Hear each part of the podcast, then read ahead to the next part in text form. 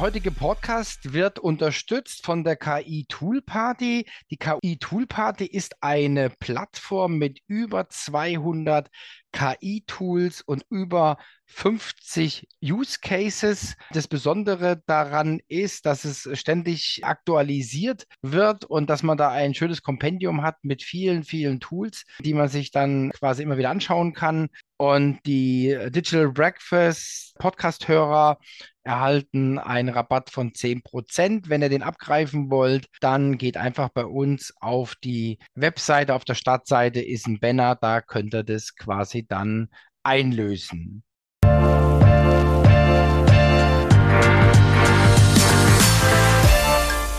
Ja, hallo, ich darf euch recht herzlich begrüßen zur dritten Folge unserer Highlights 2022, der vielen Episoden, die wir bisher veröffentlichen konnten. Und in dieser Ausgabe geht es um einen Rückblick, es geht um die eigene Marke, das eigene Buch, wie ein Buch zum Booster werden kann. Da hatten wir also zwei Podcasts, zwei Breakfasts zum Thema Self-Publishing. Man könnte aber auch sagen zum Thema Expertensichtbarkeit. Wie wird man als Experte sichtbar? Und da ist Buch ein ziemlicher Booster dafür, also um wirklich sichtbar zu werden in der Online-Welt. Es geht dann auch in Richtung Personal Brand und wir sprechen noch darüber, was es mit New Work auf sich hat. Mit einem Herzensthema und zwar geht es um Marken. Ich begrüße den Nils Pickenpack von Connection Brands. Ja, guten Morgen, Thomas. Brand Activation. Was verstehst du darunter? Ja, bei Brand Activation geht es eigentlich darum, Marken erlebbar zu machen, jenseits der klassischen TV-Werbung. Online ist natürlich in den letzten Jahren ganz stark auf dem äh, Vormarsch. Diese ganze Outdoor-Werbung hat sich eigentlich mehr von einem Below-the-Line-Medium zu einem klassischen Above-the-Line-Medium entwickelt. Aber bei Brand Activation geht geht es, wie gesagt, um das Erlebbarmachen von Marken, Marken zu inszenieren, irgendwo an Orten, wo man das vielleicht nicht erwartet, mit anderen Marken in Kontakt kommen ich mache es jetzt mal mit meiner Formel, wenn 1 plus 1 nicht 2 gibt, sondern mehr. Genau, also Kooperationen sollten halt immer einen Mehrwert in irgendeiner Form erzeugen, sowohl für die beiden beteiligten Partner wie auch für die gemeinsame Zielgruppe. Sagt ihr die, die Co-Brands oder? Ja, die Co-Brands um das ganze Thema etwas zu skalieren, haben wir mit der Kobrands eine Plattform geschaffen, wo Unternehmen gezielt geeignete Kooperationspartner finden. Wie komme ich denn jetzt an den richtigen äh, Gesprächspartner ran? Bei der Kobrands ist es so, das ist eine, eine Veranstaltung, die wir einmal im Jahr, wo Unternehmensvertreter aus unterschiedlichsten Branchen bis zu 100 Unternehmen zusammenkommen, die jeweils ihren Kooperationsbeauftragten sozusagen da, dahin schicken. Und dann kann man sich auf dem Portal zu einem Date verabreden. Jetzt gehen wir vielleicht nochmal in so einen Prozess rein. Also wie sieht sowas aus? Wie unterstützt ihr da zum Beispiel jetzt? Was ist dann noch euer Job? Ja, wie gesagt, also so der Kern ist eigentlich, dass Unternehmen auf mich zukommen oder auf uns zukommen und, und sagen, ja, wir, wir wollen Kooperationen machen, kannst du uns dabei unterstützen. Man muss sich erstmal Ziele definieren. Warum will ich eigentlich kooperieren? Und mein Ziel ist, ich will neue Kunden gewinnen. Also ich muss eigentlich immer, wenn ich meine Ziele definiert habe, gucken, kann ich diese Ziele auf, sage ich mal, klassischen Wege erreichen oder ist Kooperation eine Alternative, weil ich vielleicht meine Ziele irgendwie günstiger, effizienter, schneller, besser erreichen kann? Eine bietet Leistung an oder möchte Leistung von dem einen haben und der andere äh, bekommt dann wiederum Leistung von dem anderen und dann findet sozusagen ein geldloser Austausch von Leistung statt. Nils, vielen, vielen herzlichen Dank. Ich denke, es ist mega spannend gewesen. Heute mit dem Philipp und dem Marvin. Ja, wir sind Ikigai Branding. Unser Fokus liegt auf der Markenbildung, speziell im Markendesign. Wir wollen sozusagen mehr Sinnhaftigkeit im Design haben, mehr Planbarkeit. Mhm. Die Entwicklung, ja, sowas entwickelt sich auch, ja. Und wir haben ja jetzt einen sehr, sehr provokanten Titel, der heißt die unfairen Vorteile von Branding, vom Business zur Marke. Lasst uns doch da mal ein bisschen einsteigen, wie ihr das interpretiert, ja? Also da sollte man vielleicht zum Beginn erstmal kurz definieren, was ist ein Business und was ist eine Marke, dass das mhm. klar ist, weil um diesen Unterschied geht's ja. Business ist letztendlich im operativen Teil zuständig. Das heißt, ich verkaufe zum Beispiel Wasser. Wenn man an eine Marke geht, kommt man dann eher so ein bisschen auf die emotionale Ebene. Das heißt, ich verkaufe nicht nur Wasser, sondern ich verkaufe extrem hochwertiges Wasser, was deiner Gesundheit weiterhilft. Marken sind von Menschen für Menschen gemacht und ähm, darum geht's auch gerade bei der Markenbildung und beim Branding. Das wollte ich jetzt mal fragen, wie sieht denn dann so euer methodisches Vorgehen aus? Wir haben bei uns zwei Bereiche. Einmal die Brandstrategie, die kommt zuerst und mhm. dann das Branddesign.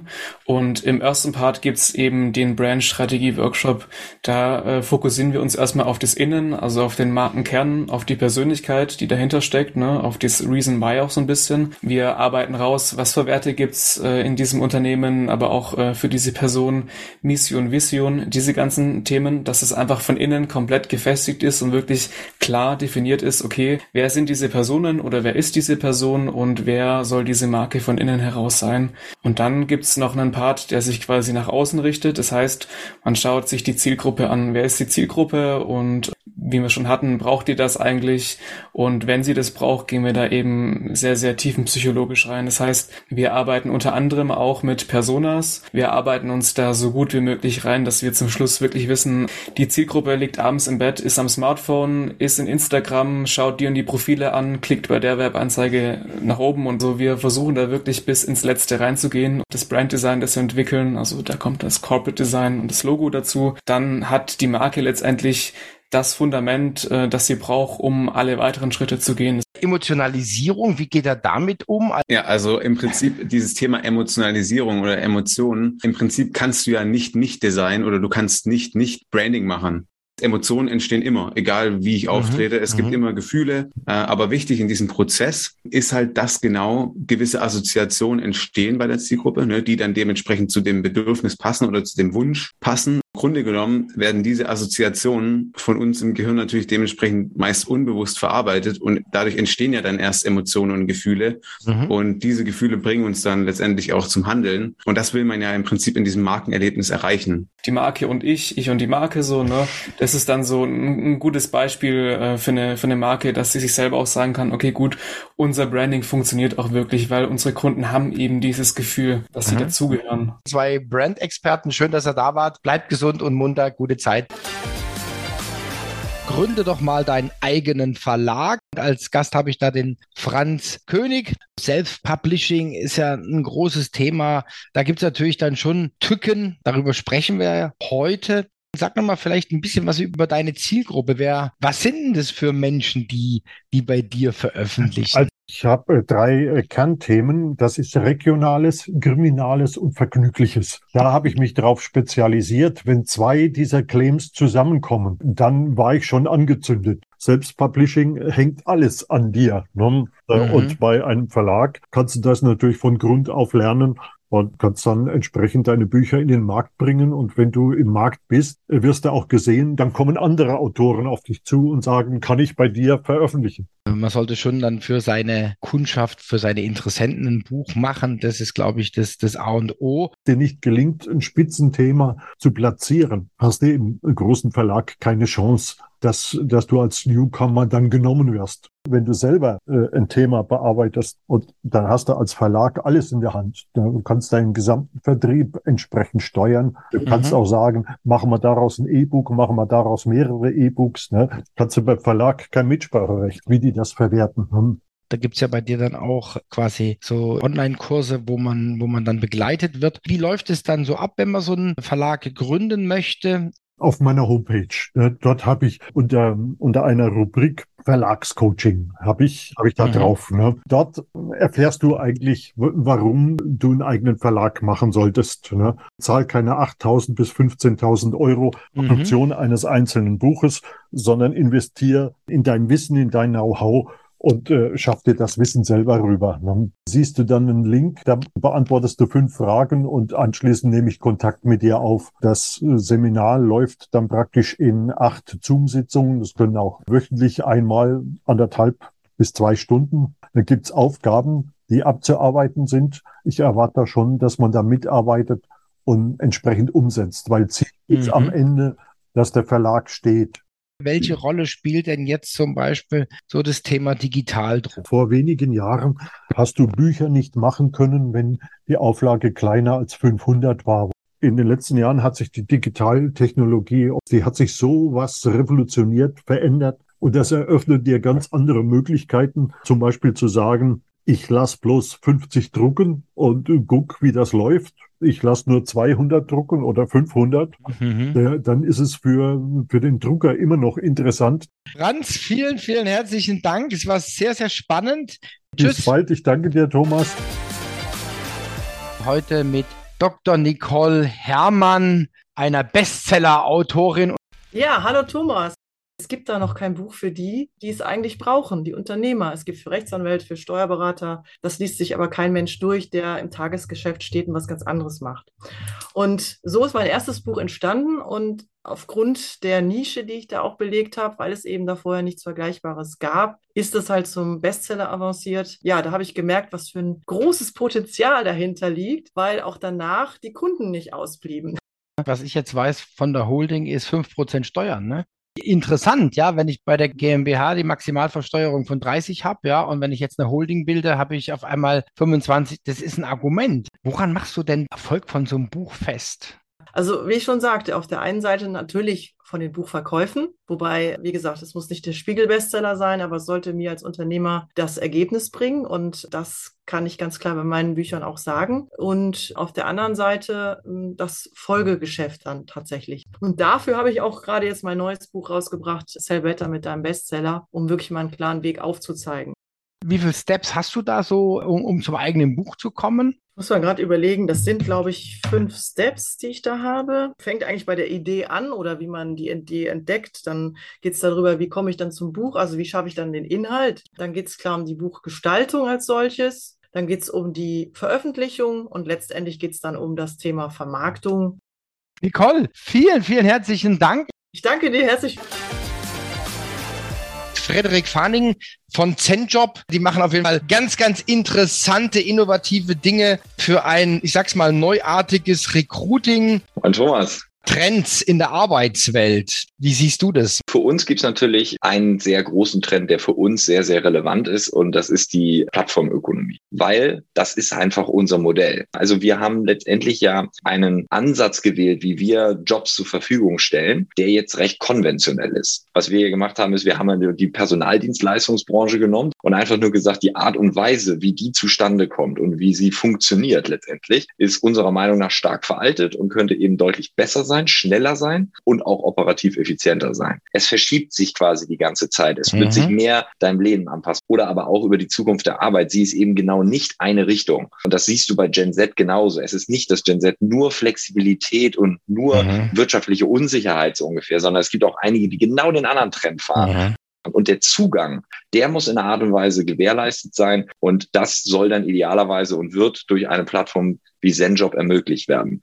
Bleiben wir nochmal bei den Trends. Ähm, was ist momentan Best Practice? Also du hast ja häufig mhm. immer diese Annahme, es gäbe ja schon diesen einen klaren Trend, wo sich alles hin entwickeln würde, nämlich eigentlich alles immer weiter weg vom Büro. Wahrscheinlich kann man jetzt schon sagen, die alte Welt in Anführungsstrichen, das wird deutlich schwieriger werden. Als Standard ins Büro zu gehen, ohne darüber nachzudenken, ob man das jetzt braucht oder nicht, das wird es, denke ich mal, nicht mehr geben. Zumindest nicht in der Welt, in der es A überhaupt möglich ist. Und aber auch natürlich, wenn du eher vielleicht in der etwas jünger orientierten Arbeitswelt unterwegs bist. Also die hybride Arbeit, die wird schon auch bei uns eingefordert und die stellen wir auch gerne zur Verfügung. Wir haben ja das Thema Jobs werden transformiert. Wie siehst du das Aussterben? Es gab schon sehr viele Routineaufgaben, die sollten eigentlich schon längst automatisiert mhm. sein und die sind es noch nicht. Automatisiert werden, das heißt durch Technologie gelöst werden. Das ist vielleicht ein etwas romantischer Ansatz, aber an die glaube ich zumindest sehr, dass wir immer noch, was wir wollen und was wir nicht wollen. Frederik, großartig. Vielen lieben Dank. Danke, Thomas. Mach's gut. Heute habe ich in meinen Augen einen sehr, sehr interessanten und spannenden Gast, den Tobias Mirwald von Adito. Hallo Thomas. Adito ist ein deutschsprachiger CM-Anbieter oder XAM, also Any Relationship Management Anbieter, mhm. dass diese Verbindung von ich habe einen Standard, um schnell zu sein, um zu adaptieren zu können, aber ich habe die Möglichkeit, eben individuelle Prozesse, die mich wettbewerbsfähig machen, die mich am Wettbewerb auch differenzieren, die einfach einfließen lassen zu können. Und ihr habt ein Thema ausgesucht, From Change to Change, agile Organisationsentwicklung.